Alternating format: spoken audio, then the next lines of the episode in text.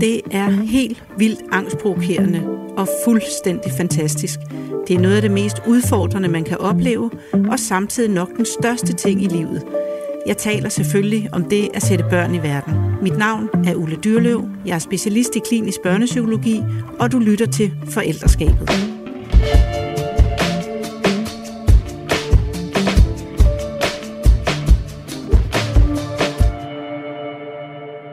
Jamen, øh, velkommen til Maria Ørskov Akselvold.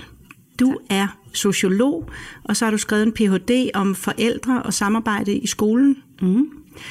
Du kalder dig familiesociolog, fordi du arbejder med forholdet mellem samfund og familien. Og det er netop det, vi skal dykke meget mere ned i den her episode af forældreskabet. Mm.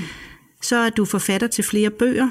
Den ene hedder Folkeskole, Forældre, Forskelle fra 2016. Det var min afhandling. Det var din ja. afhandling? Ja. Nå, okay.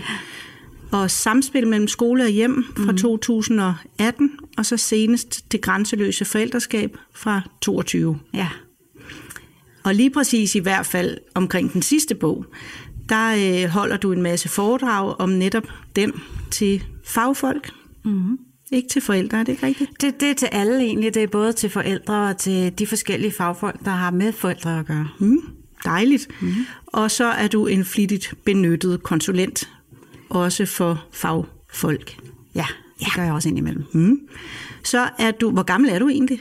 Uh, jeg, er, jeg er 49. Jeg er lige ved at runde det, det skarpe hjørne. Det er, så skal du holde en stor fest og fejre det. Præcis. Ja, og så er du selv mor til to voksne børn på 21 og 19 år. Mm.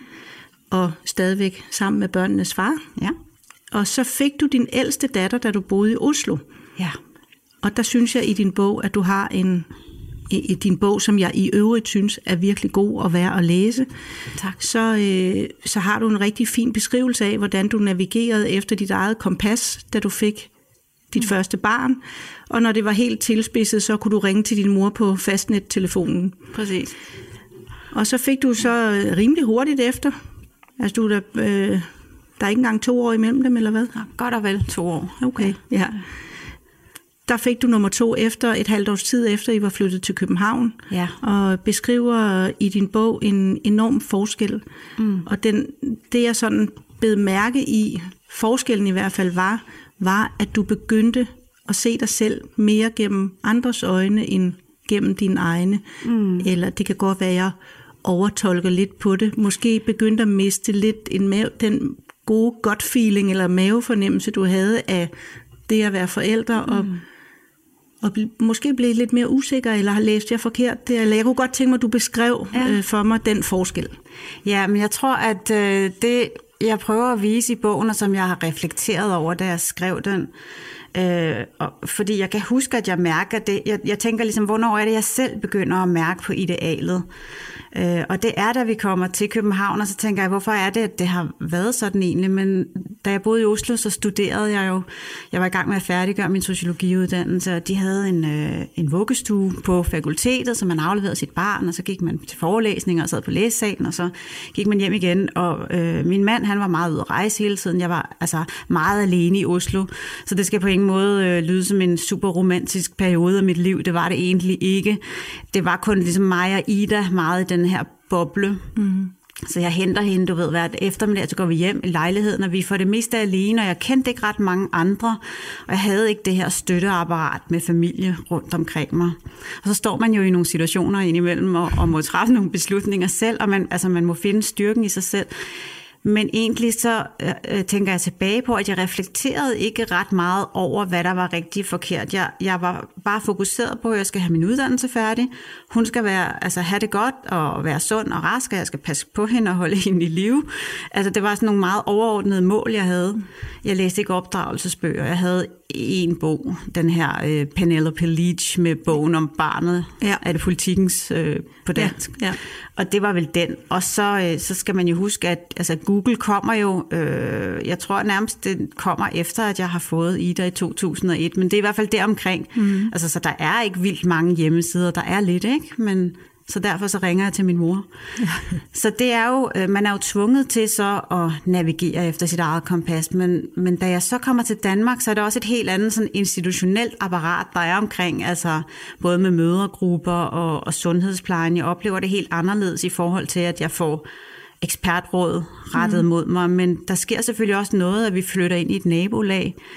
Øh, mine børn kommer i institution. Man, der, der kommer mange situationer, jo, hvor man er sammen med andre forældre, og på den måde begynder man jo helt naturligt også at spejle sig i andres forældreskab. Ja.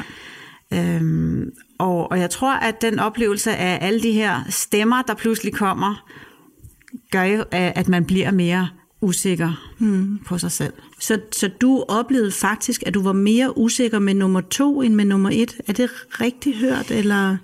Ja, på en måde, men ikke på alle punkter. Altså, man kan jo være usikker på mange områder. Jeg tror, jeg, op, øh, jeg oplevede det nok mest i forhold til det her med idealet. Hvad, hvad er det, man laver som familie, og hvad skal man med sine børn, og hvor mange arrangementer skal man komme til i vuggestuen, og hvor mange legeaftaler de skulle have. Det var, det var meget det ideal, som... Mm som, og det beskriver jeg også i bogen, hvordan der er sådan en konflikt inde i mig, der hele tiden skuer, fordi at man skal have hverdagen til at gå op. Mm. Man har ikke altid det overskud, men man ser, hvad gør de andre, mm. og hvad opfordrer pædagogerne til. Og så, øh, så gør man nogle gange nogle ting, som man egentlig ikke har overskud til. Mm. Så på den måde øh, begyndte jeg mere at orientere mig. Jeg har ikke været sådan usikker i forhold til, hvordan skal jeg snakke til dem, eller må jeg ikke skille dem ud, eller, ja. altså, jeg har ikke, det er ikke på den måde med opdragelsen. Nej. Så, ja. Og hvad, hvor lang tid øh, har du sådan fagligt interesseret dig for det her område? Er det udsprunget af, af, mm. af de erkendelser, du ligesom øh, fik der, eller hvad, hvor, hvorfor laver du det, du laver? Ja, det, øh, det er det faktisk. Altså, jeg, jeg vælger jo familiesociologien som gren der, hvor man skal specialisere sig, fordi jeg synes, det lyder spændende. Øhm, og sikkert også fordi, at jeg er blevet gravid der måske. Ja, så det blev meget relevant for mig at gå den vej. Ja. Øhm, senere finder jeg ud af, at det er lidt svært at få et job egentlig, når man har valgt den vej. Men øhm, det har også senere vist sig at være, være helt okay ja. øh, valg. Øhm, men jeg tror, det er for alvor, da mine børn starter i skole, at altså, der er jeg jo sociolog, og som sociolog er man jo meget sådan trænet i at være kritisk, og man spørger hele tiden, hvorfor skal jeg det her, og hvor kommer det fra, og Øh, altså jeg fik jo øh, børn i skolen i en tid, hvor forældreintra er lige blevet introduceret, og, øh, og det knopskyder med beskeder, og altså det er, sådan, det er ret nyt, men det går ret hurtigt med, at der kommer mange, mange ting. Ja. Det vil også sige mange krav, det er jo det, det fører med sig, og mange flere sådan, sociale arrangementer. Jeg kan huske, jeg troede, at når de skulle fra børnehave og vuggestue, altså når de så skulle op og lave det spring der til skolen, jeg glædede mig sådan lidt til det. jeg tænkte, nu bliver det store, så det bliver noget andet, for jeg synes, der bare havde været meget. Øhm, men det viste sig jo at være helt modsat. Der kom meget mere. Og så igen den her modstand og den her kritiske øh, røst ind i mig, der, der siger, kan det være rigtigt, og hvem siger, altså, hvordan kan skolen bare give mig ordre som forældre og sige, hvad jeg skal bruge min fritid på? Og, mm. øh, for det viser sig jo, at det, ikke er så, det er jo ikke så nemt at melde sig ud og sige, jeg gider ikke holde legegrupper, eller jeg gider ikke tage på hyttetur, eller jeg gider ikke læse forældreintra. Det er jo ikke et reelt valg, du har mm. som forældre. Og så får jeg ligesom, ja, så får jeg kanaliseret den her øh, nysgerrighed. Jeg begynder sådan at undersøge det lidt og finde ud af, at der er jo ikke nogen, der har undersøgt forskningsmæssigt forældrenes perspektiv. Før jeg laver min afhandling, så er der et dansk øh, studie, som beskæftiger sig med hjemmets perspektiv. Ja. Og det er det. Og det synes jeg egentlig var ret vildt, øh, fordi vi er et af de lande, der har altså en meget lang tradition for skolehjemsamarbejde. Men at man aldrig har spurgt forældrene, hvordan oplever I det? Hvad synes I er okay? Hvad vil I være med til? Øhm, og det har jo bare vokset og vokset. Der har jo været en, altså en politisk ambition om at øge forældreinvolvering. Så det er jo det, jeg mærker på. Og øh, jeg får sådan øh, kanaliseret ind i, et forskningsprojekt, som jeg så gerne vil lave. Ja. Og det er simpelthen det er derfor, at det kommer til at handle om, at det bliver vigtigt for mig øh, at bringe det her forældreperspektiv frem ja. og, og vise, hvordan er det egentlig, hvad skal der til? Mm-hmm. Og så, øh, jeg skriver det jo med et klasseperspektiv. Øh, så jeg interesserer mig også for, hvilke muligheder har forældre med forskellige ressourcer egentlig, for at leve op til krav, der efterhånden er øhm, ret høje. Ja, det er de nemlig. Også, øh, også, de er jo både meget høje og meget urimelige. Jeg, jeg er som noget nyt begyndt at få forældre, der fortæller mig, at de har været til skolehjemsamtale og fået at vide, at lærerne har sagt, der er noget kognitivt. Vi tror, der er noget kognitivt galt med jeres barn. Mm. Og så sender de forældrene hjem igen. Ja. Og hvis der sidder lærere og lytter med her, så er der selvfølgelig også mange lærere, der ikke kunne finde på at sige sådan. Og hvis der sidder nogen og lytter med, der siger sådan, så skal de holde op. Mm. Fordi det er altså virkelig, virkelig kede af det forældre, som øh, vi i hvert fald samler op her, som får mm. at vide. Fordi det er jo en, mange af dem, hvis vi sådan snakker forskelle, også uddannelsesmæssig baggrund, der er der mange, der ikke engang ved, hvad det betyder. Ja. Øh, at der er noget kognitivt galt med dit barn.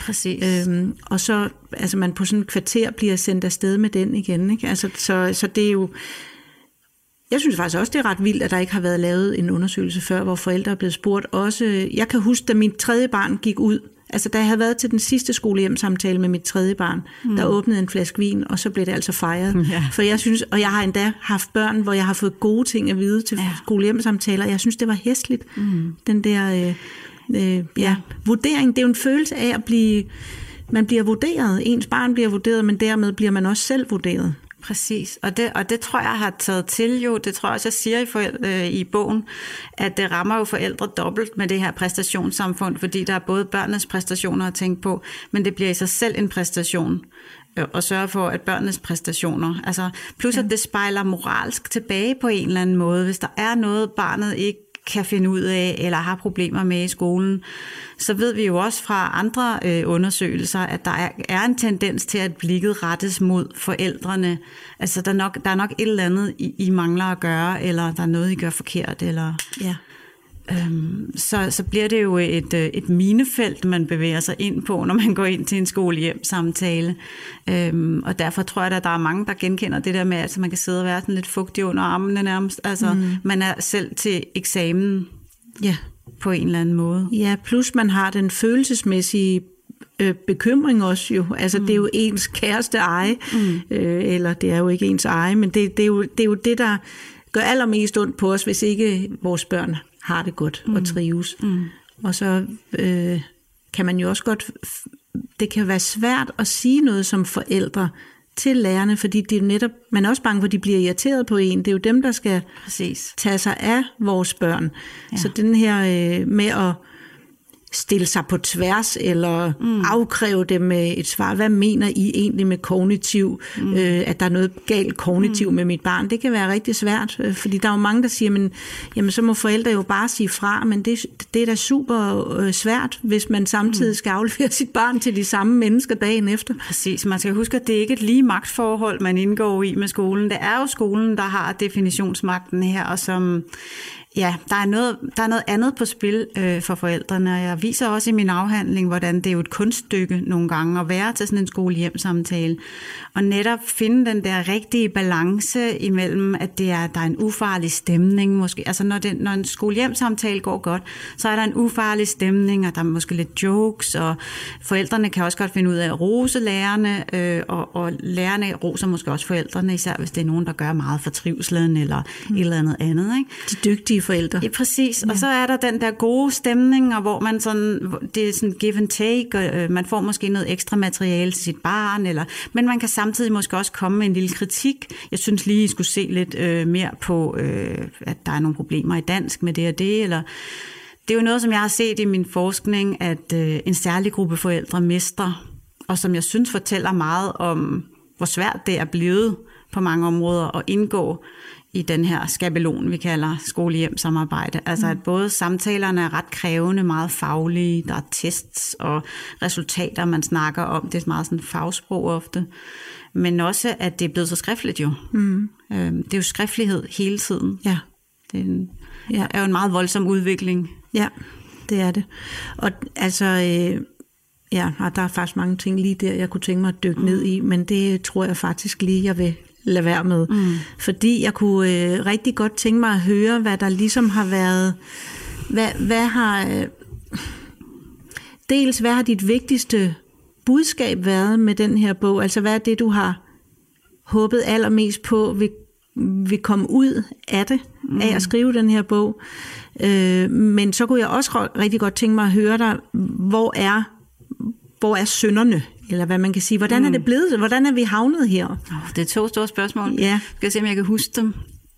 Altså, min motivation for at skrive den er egentlig, at i de sådan omkring øh, 12 år, hvor jeg sådan har været i det her felt, har jeg observeret en udvikling, som jeg synes er bekymrende i forhold til forældrene. At de bliver mere og mere presset, og at der kommer flere og flere, hvad skal man sige, aktører i samfundet, som gerne vil et eller andet med forældrene. Det er som om forældre er blevet sådan øh, bytte for alle mulige, mm. og også en forklaring på alt muligt. Så, og så har jeg egentlig opsamlet ret meget viden, international forskning primært, øh, over lang tid, som du ved, så går man og tænker, ej, alle skulle vide det her. Mm.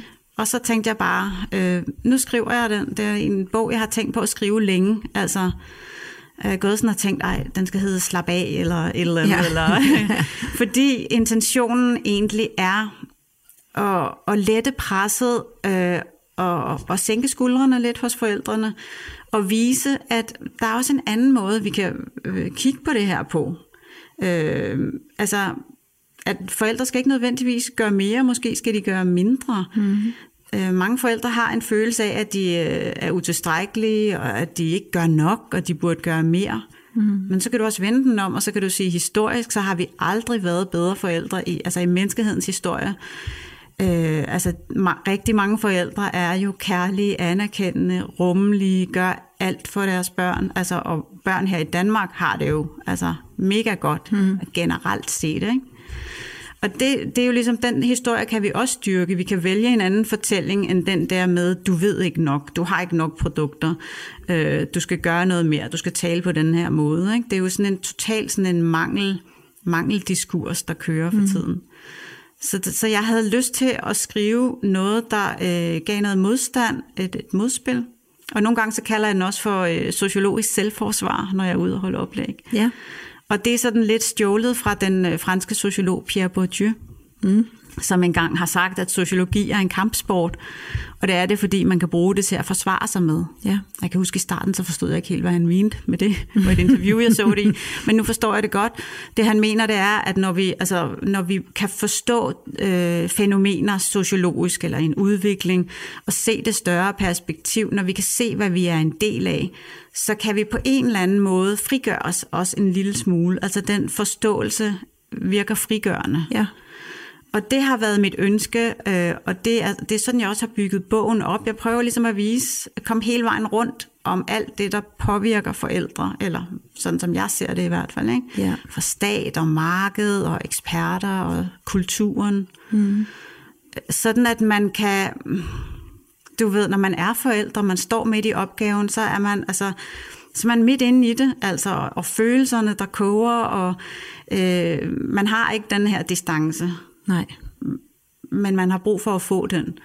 Og måske især i dag, tænker jeg, at der er også mange, der har mistet en kontakt til den ældre generation, som, som man havde tidligere, hvor man på godt og ondt jo øh, brugte de ældres råd, eller gjorde, mm. som man altid har gjort. Det har også givet en eller anden tryghed. I dag er det meget sådan, tror jeg, at mange forældre står på bar bund på en eller anden måde. De skal starte forfra. Vi skal gøre alting på en ny måde. Mm. Så man har, man, der er måske ikke så meget støtte at hente der, så man orienterer sig meget bredt i, ja, i medierne og i, på Instagram og Facebook og i, i opdragelsesbøgerne. Ja. Øh, og det viser jeg jo, at det er ikke kun en god ting, men jeg prøver også at vise, at, øhm, at der er sådan et godt sociologisk spørgsmål, man altid kan stille også. Det er, hvis man undrer sig over, at noget eksisterer, hvem har interesse i, øh, at det er sådan her. Ikke? Jo. Fordi så vil man se, at det, at det ikke altid kun for din skyld, at der er alle de her indsatser eller tilbud, eller hvad det nu er. Mm. Der er nogen, der gerne vil noget med dig. Ja. Så derfor så snakker jeg om, at der er mange altså, aktører og ydre stemmer, der gerne vil fortælle dig noget. Mm. For de vil gerne noget med dig. Ja. Vil, nogle gange vil de have dine penge, ikke? Og, og nogle gange skal du indgå i det store samfundsøkonomiske velfærdsmaskineri. Ja, Ja, og prøv at fortælle lidt mere om det, fordi det var jo nok det, jeg sådan før kaldte, jeg skal lige rykke på stolen her, jeg før kaldte, hvem er synderne, ja. øh, eller hvordan er, vi, hvordan er det kommet dertil, og det er, hvem, hvem har interesse øh, ja. i blandt andet også det, du sagde med, at øh, øh, politisk vil man gerne have mere øh, forældreinvolvering i skolen, for eksempel. Hvad, mm. hvad, er, hvad tænker du, er, ja. hvad er det for en interesse, de har i forældre?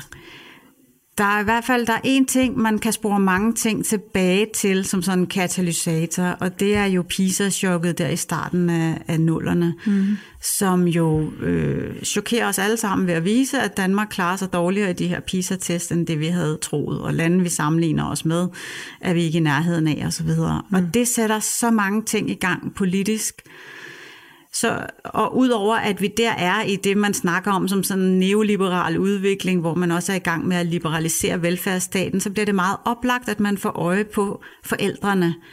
Så man, man kan simpelthen også se, hvordan der sker et skifte i den måde, vi begynder at snakke om forældre på som ressourcer. Forældrene skal tage ansvar øh, ja. i skolen. Der kommer øh, skoleforskeren Hanne Knudsen, hun har, hun har vist, hvordan der opstår en ansvarsdiskurs lige pludselig. Mm. Det er jo ikke sådan noget, man, man har ikke talt om det på den måde før, men meget hurtigt bliver, bliver den slags selvfølgeligheder for os. Det bliver meget hurtigt noget, vi tager til os, og så er det bare sådan, det er. Mm.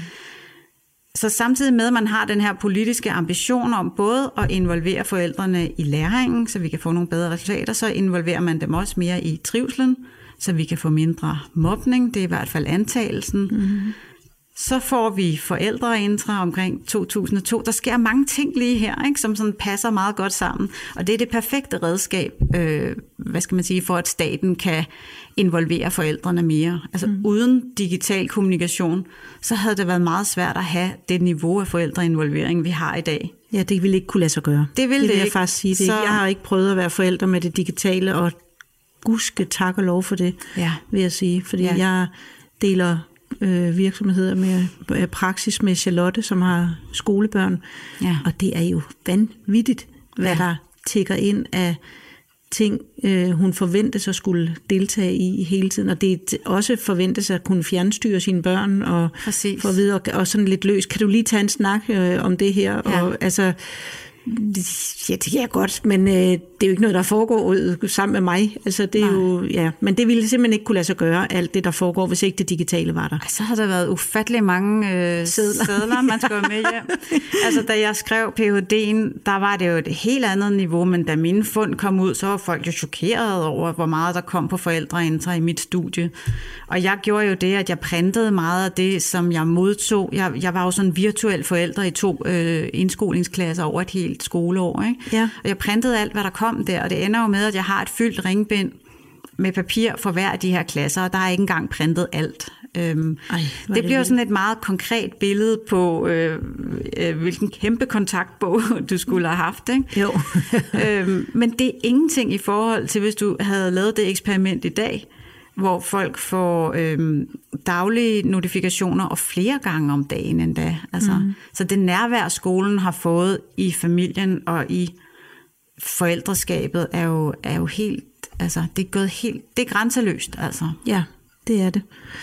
Og, og det er klart, at hvis man ligesom som forældre skal forsøge at stå imod det, så skal man først og fremmest have viden. Mm. Og det er jo det, du blandt andet er med til, eller det er det, du er med til, ved både at, at lave din undersøgelse der, men så også at skrive den her bog, og ligesom at man overhovedet, det, det er også ligesom om, man måske skal vækkes lidt, eller lige finde ud af, åh oh, gud, det er det, jeg går rundt og føler her. Mm. Så det er jo sådan den ene ting, men dernæst, så skal man jo så... Øh, ind og sige fra, eller hvad, hvad tænker du, man som forældre kan stille op, hvis man ja. føler sig så presset af, ja, det er af de forventninger? E- ja, det er den evige klemme, og hvordan kommer jeg ud af den, uden at sige, at det så igen er dig som individ, øh, der skal gøre noget?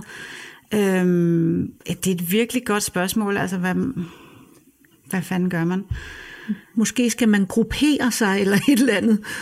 Jeg tror, jeg plejer altid at sige, at det er jo, altså for det første er det vigtigt, at vi har den her debat nu, og den har der da været mere af i de senere år. Bestemt. Jeg oplever, at der kommer mere og mere fokus på forældreperspektivet. Det ved jeg jo også fra de oplæg, jeg bliver booket til osv. Der er jo kommuner og skoler, som begynder at gøre tingene anderledes, og som begynder at interessere sig for det. Ikke mindst fordi det også giver dem nogle nye problemer selv jo. Mm. Fordi når de skriver meget til forældrene, så skriver forældrene også meget til dem. Øh, så den har jo kommet og bidt sig selv øh, lidt i halen nu. Mm øh, fordi man ikke har haft en eller anden plan for, hvordan vil vi øh, anvende det her uregerlige redskab, som forældreintra Aula jo er. Ja.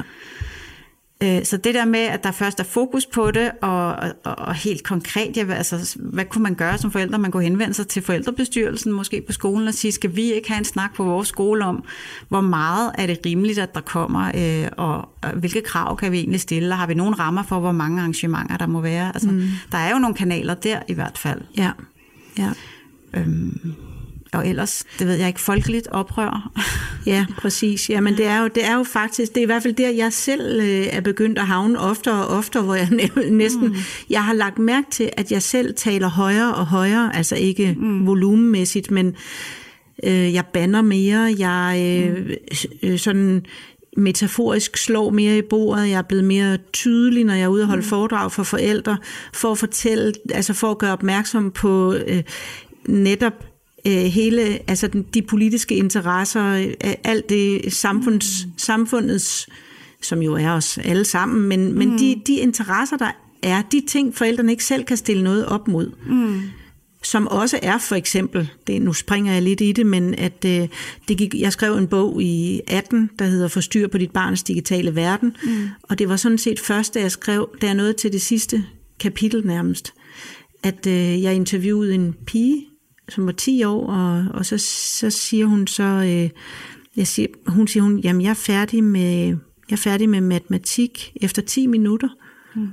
og så skal jeg bare tage min, min tablet og spille, og så er jeg bare sådan, det lyder da virkelig kedeligt, og hun er, hun er også sådan en barn, der rigtig gerne vil lære noget.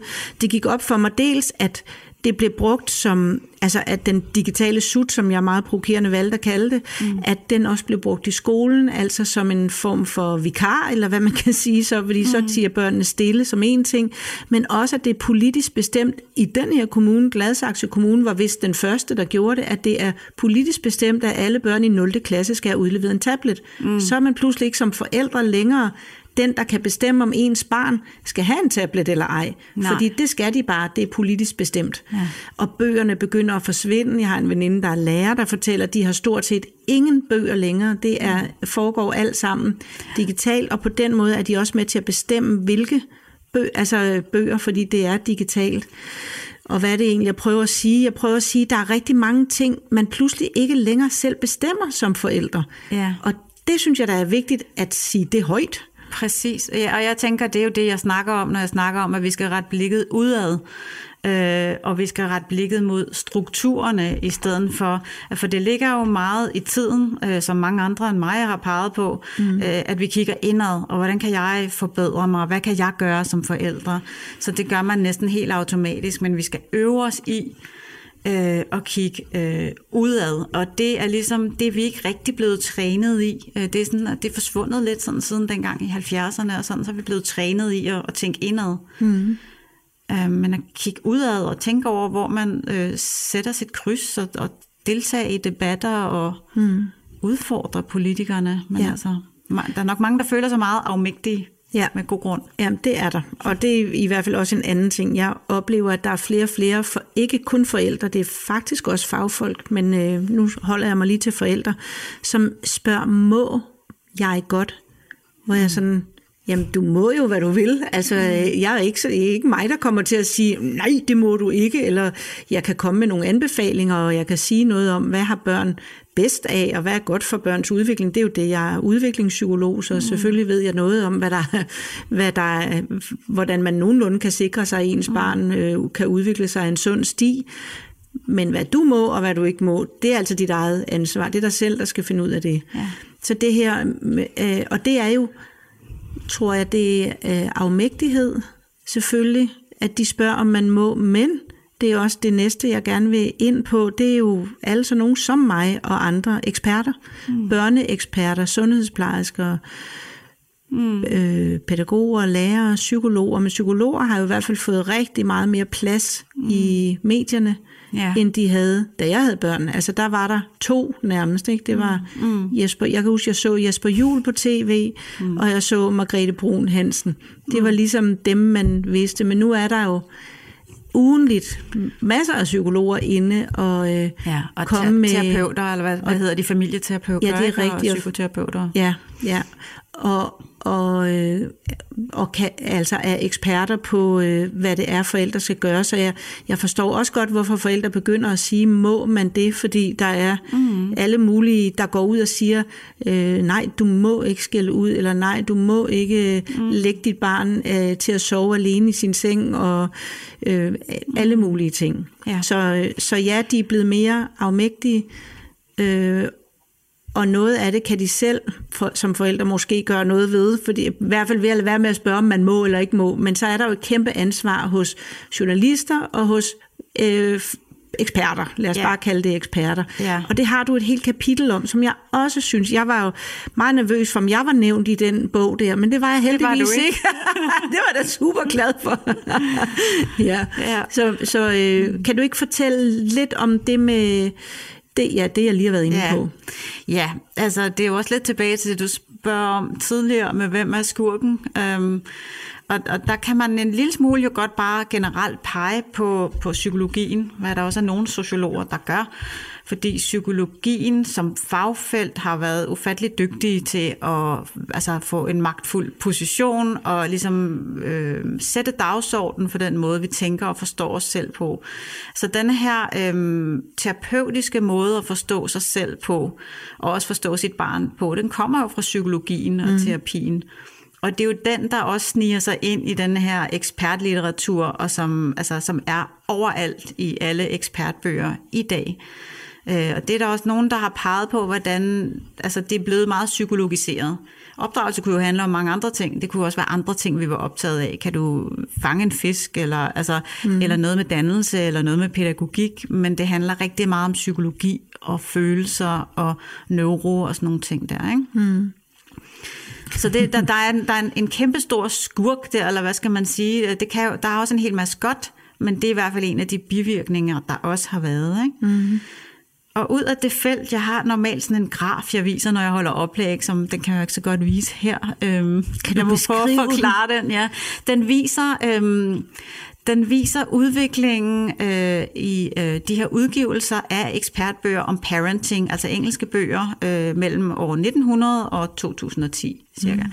Og det man ser på den graf, det er, når du kommer hen til omkring 1970, så begynder, så ind, indtil 1970 sker der ikke noget. Nej. Rigtigt. Men efter 1970, der stiger den, og den stiger eksplosivt.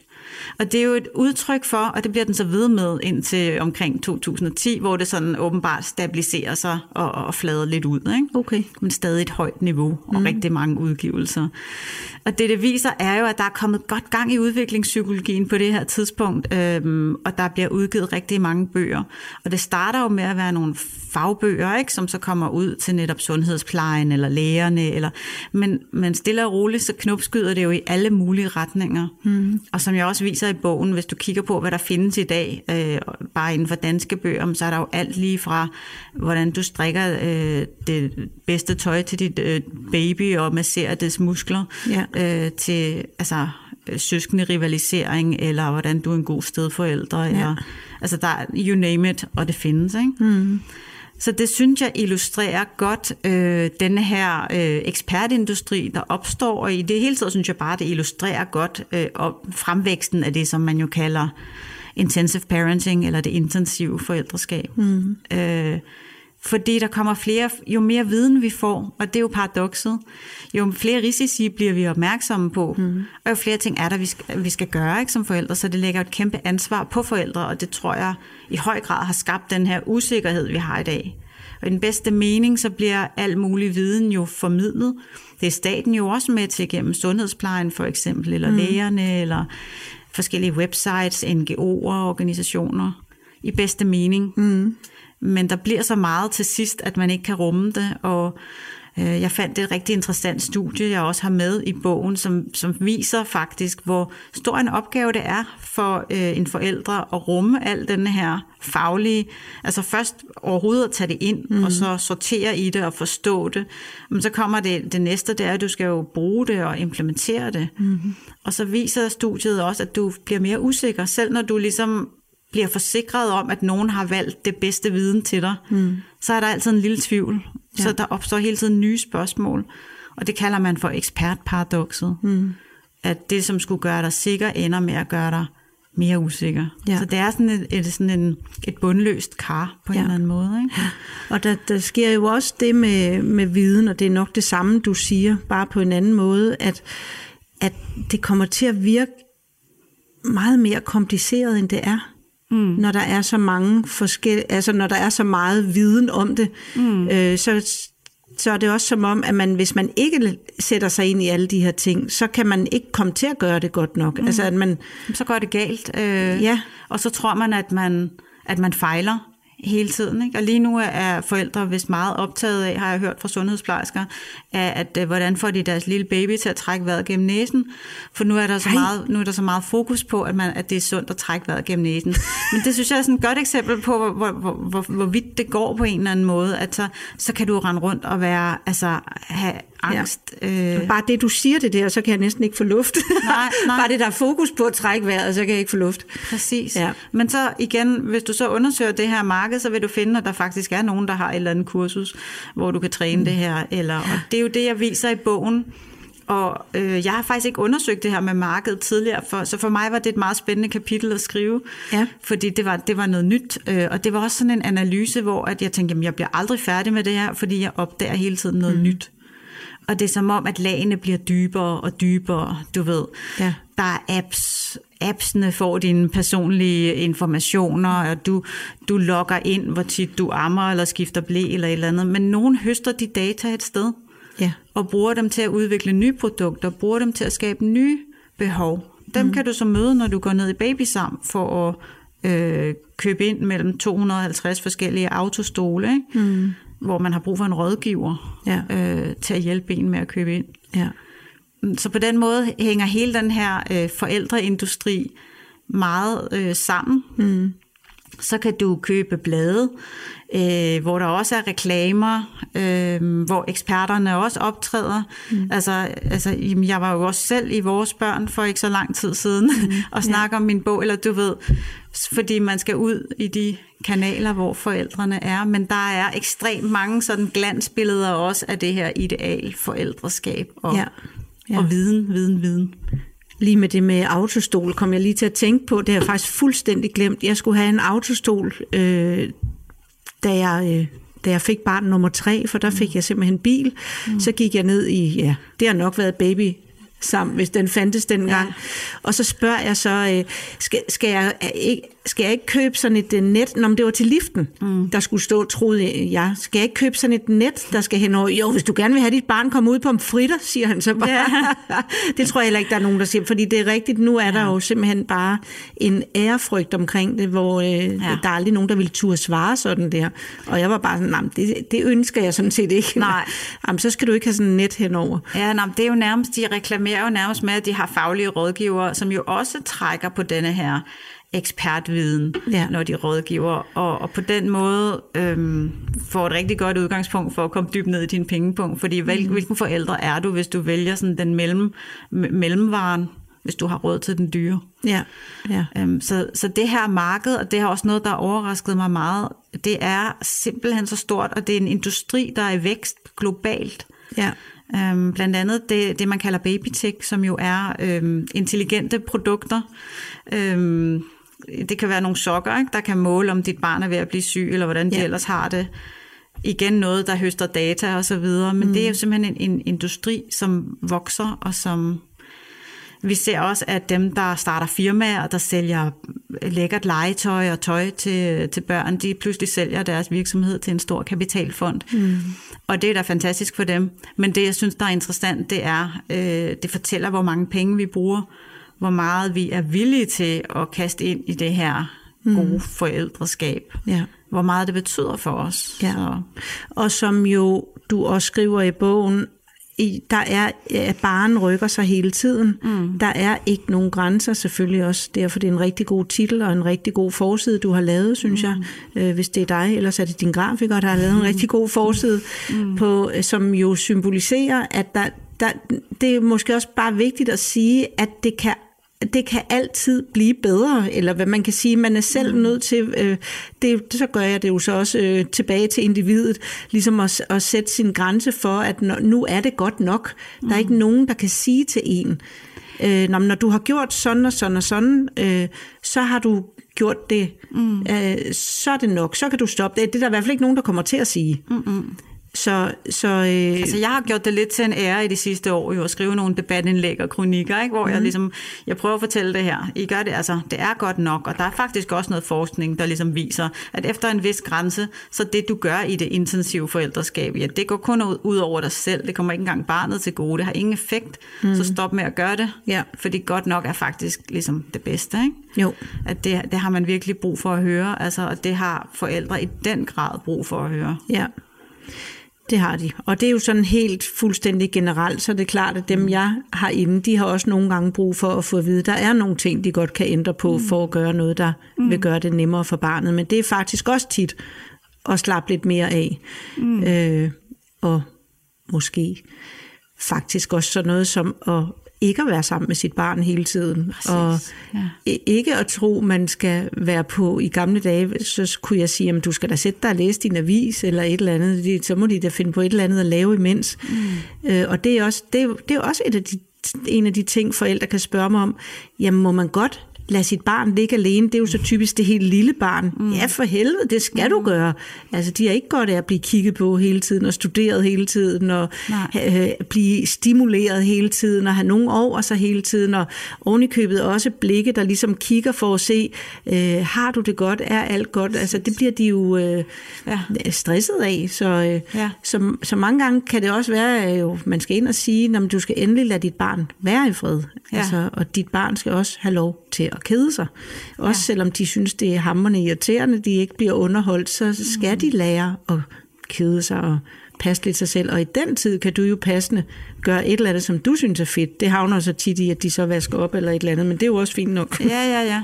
Men det er jo, det er jo budskabet er, øhm, når man går ind i de her boghandler, nu dyrker jeg meget, hvis jeg er i udlandet, for der er de ekstra store, de her parenting sections, ikke? Altså mm. når, man så, når man så står og kigger der, så er budskabet jo det stik modsatte, det er, du kan gøre alt det her, og musik og kreativitet, og øh, altså der, der, der er ingen grænser, og vil du have et udendørsbarn eller et indendørsbarn, eller det er som om barnet er sådan en ting, som forældrene kan skabe mm. ved at gøre alt det rigtige, så får du skabt det her lykkelige, succesfulde menneske, så budskabet bliver et hvert vågent øjeblik, det skal du selvfølgelig bruge.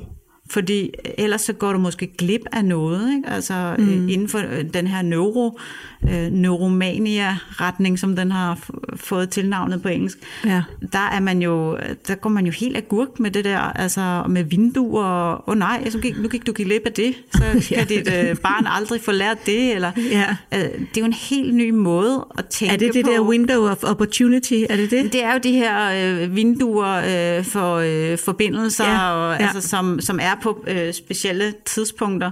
Men i det hele taget, det her med at se på, at der er nogle milepæle, mm. øh, vi skal nå, og noget, der er normalt, altså, er jo også en ny måde at tænke på. Mm. Altså, hvor vi ikke bare er i verden, men hvor vi hele tiden holder øje og er så utrolig bange for, at vores barn ikke er på den der normale kurve. Mm øh, og ikke når ting til tiden. Altså det der med at fejle, det er jo noget af det, jeg finder i den undersøgelse, jeg laver til bogen. Jeg laver en spørgeundersøgelse med 258 forældre mm, jo. ja, ja. Og, det, og det er så slående i den undersøgelse, hvor optaget de er af, at de fejler. Ja. Og det er sådan noget hverdagsfejlen, det er jo det er Ja. hele tiden. Det er den der med, åh oh, nej, øh, jeg lod mit barn ligge Ja. øh, og, og græde i fem minutter, Ja. og jeg har stadig ondt i maven over det. Ja.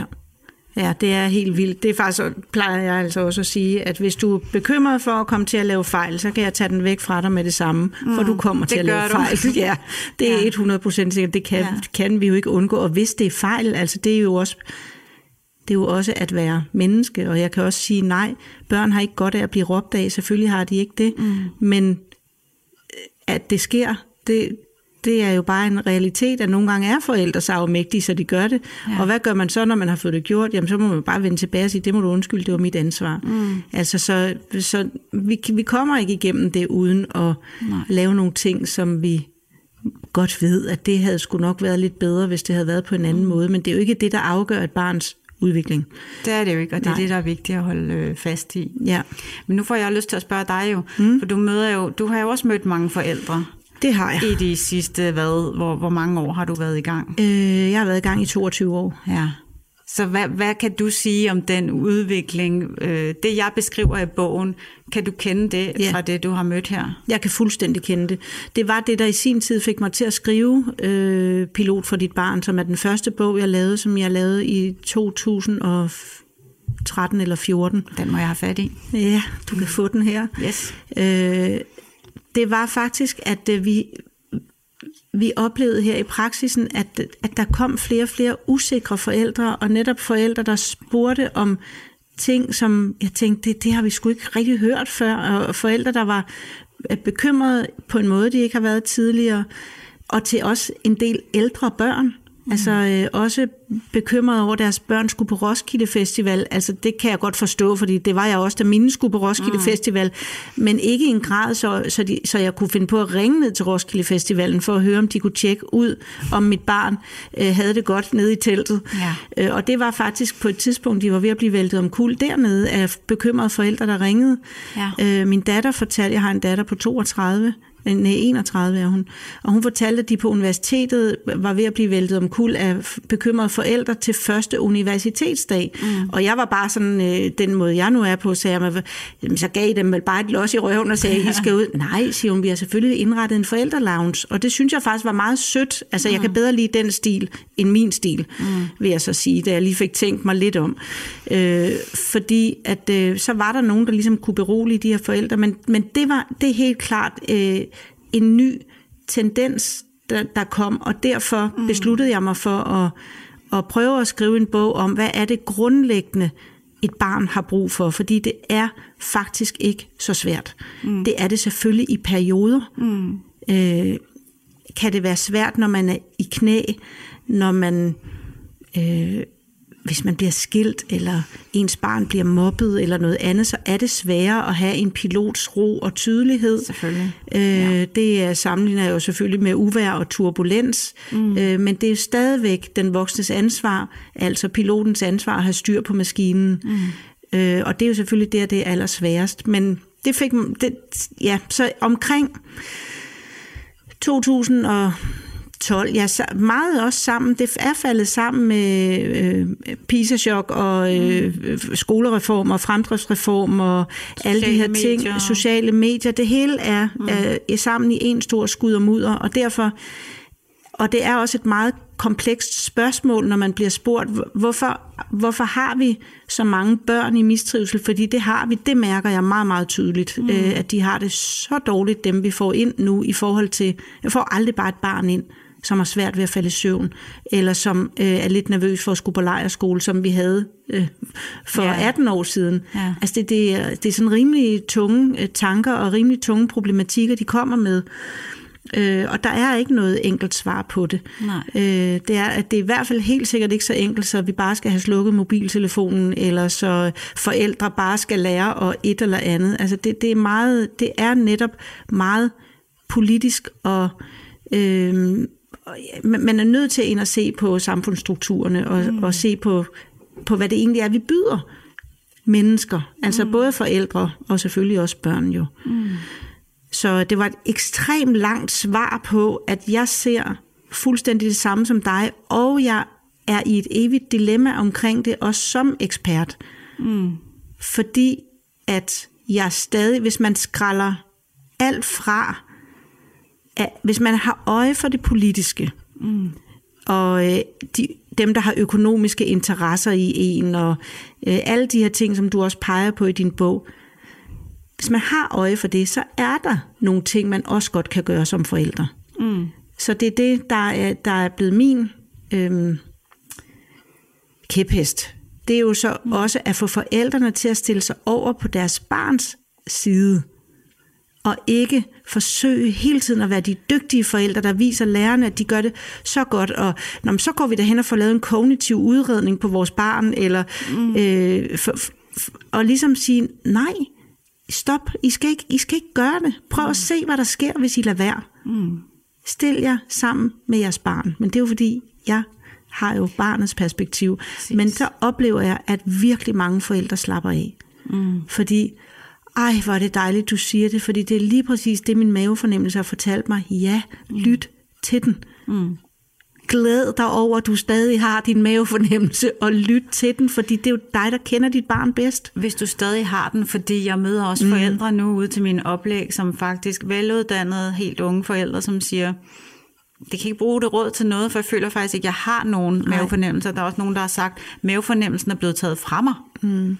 Ja. Øh, af, af, af, læger og sundhedsplejersker og alle dem, der, der vil et eller andet. Og det kan jeg egentlig godt forstå. Derfor prøver jeg også øh, nogle gange jeg vil også gerne sige, lyt til mavefornemmelsen. Jeg tror også, den altid er derinde et eller andet sted. Så skal man finde tilbage til den. Men jeg er også godt klar over, at det kan være et ubrugeligt råd, mm. hvis man aldrig har brugt den. Ja. Men jeg tror, at man har brug for at få at vide det her med forældredeterminisme, som jeg også skriver mm. om, at den ideen, den her kulturelle idé, der ligger indbagt i hele den vestlige kultur i vores samfund, mm. rigtig meget, om at forældrene er børns årsag, og at alt, hvad forældrene gør, har en eller anden konsekvens, øh, både på kort og på lang sigt. Mm. Øh, den har vi brug for at få aflivet, den myte. Mm at selvfølgelig er forældre vigtige, det er der slet ikke nogen tvivl om. Men det er som om, at øh, forældrene er kommet til at fylde det hele. Altså en gang havde vi sådan arv- og miljødiskussion, nu er det bare sådan, at det er forældrene. Ja. Der er så mange faktorer, der spiller ind, som man skal huske at have blik for. Jeg synes, det, man skal have fjernet det der ansvar, fordi hvis man tror, at enhver sætning, der kommer ud af ens mund, og tonefaldet, man sagde det i, og kropssproget og, og så videre, hvis man tror, at alt har betydning, jamen så bliver opgaven jo fuldstændig grænseløs. Du mm. på 24-7. Ja. Øhm, så at vide, at du at der er mange ting, der sker med dit barn, som du intet har med at gøre, øh, tænker jeg også kan være sociologisk selvforsvar eller frigørende. Ja, ja. Det synes jeg måske er en rigtig god måde at slutte af her. med mindre at ja. øh, du sidder og brænder inde med noget, som vi ikke har været inde på, som for en time går jo hurtigt. Det er jo det. Jeg, ja. jeg tror, vi kunne blive ved og ja. snakke om det her emne rigtig længe, så det er, jeg synes, det er et fint sted at, at runde den af der. Ja. Og så, øh, og så tænke, at bogen også kunne have heddet Slap af. så slap nu så bare slap af. Med, nu god, bare af. med god samvittighed, ikke? At være Alfons Åbergs far. Hvis du kan huske, han, han sidder ja. jo tit bare over og ryger pipe og læser avisen. Han er der. Ja. Nogen vil sige, at han var fraværende, mm. men jeg ser ham som en, der... Han er der jo meget i Alfonses liv egentlig, ja. og han er altid i nærheden. Mm. Han er bare måske lidt distræt, men er det ikke også okay? Jo. Alfonse er i hvert fald meget kreativ. Ja, det er han. Ja, men ja. tusind tak, Maria, fordi du ville komme ind og fortælle noget mere om din øh, rigtig gode bog, som jeg kun kan opfordre til, at mm. man, især hvis man er forælder eller fagperson, kaster sig over. Tak, og altså, tak for at invitere mig på genhør, og tusind tak, fordi du lyttede med.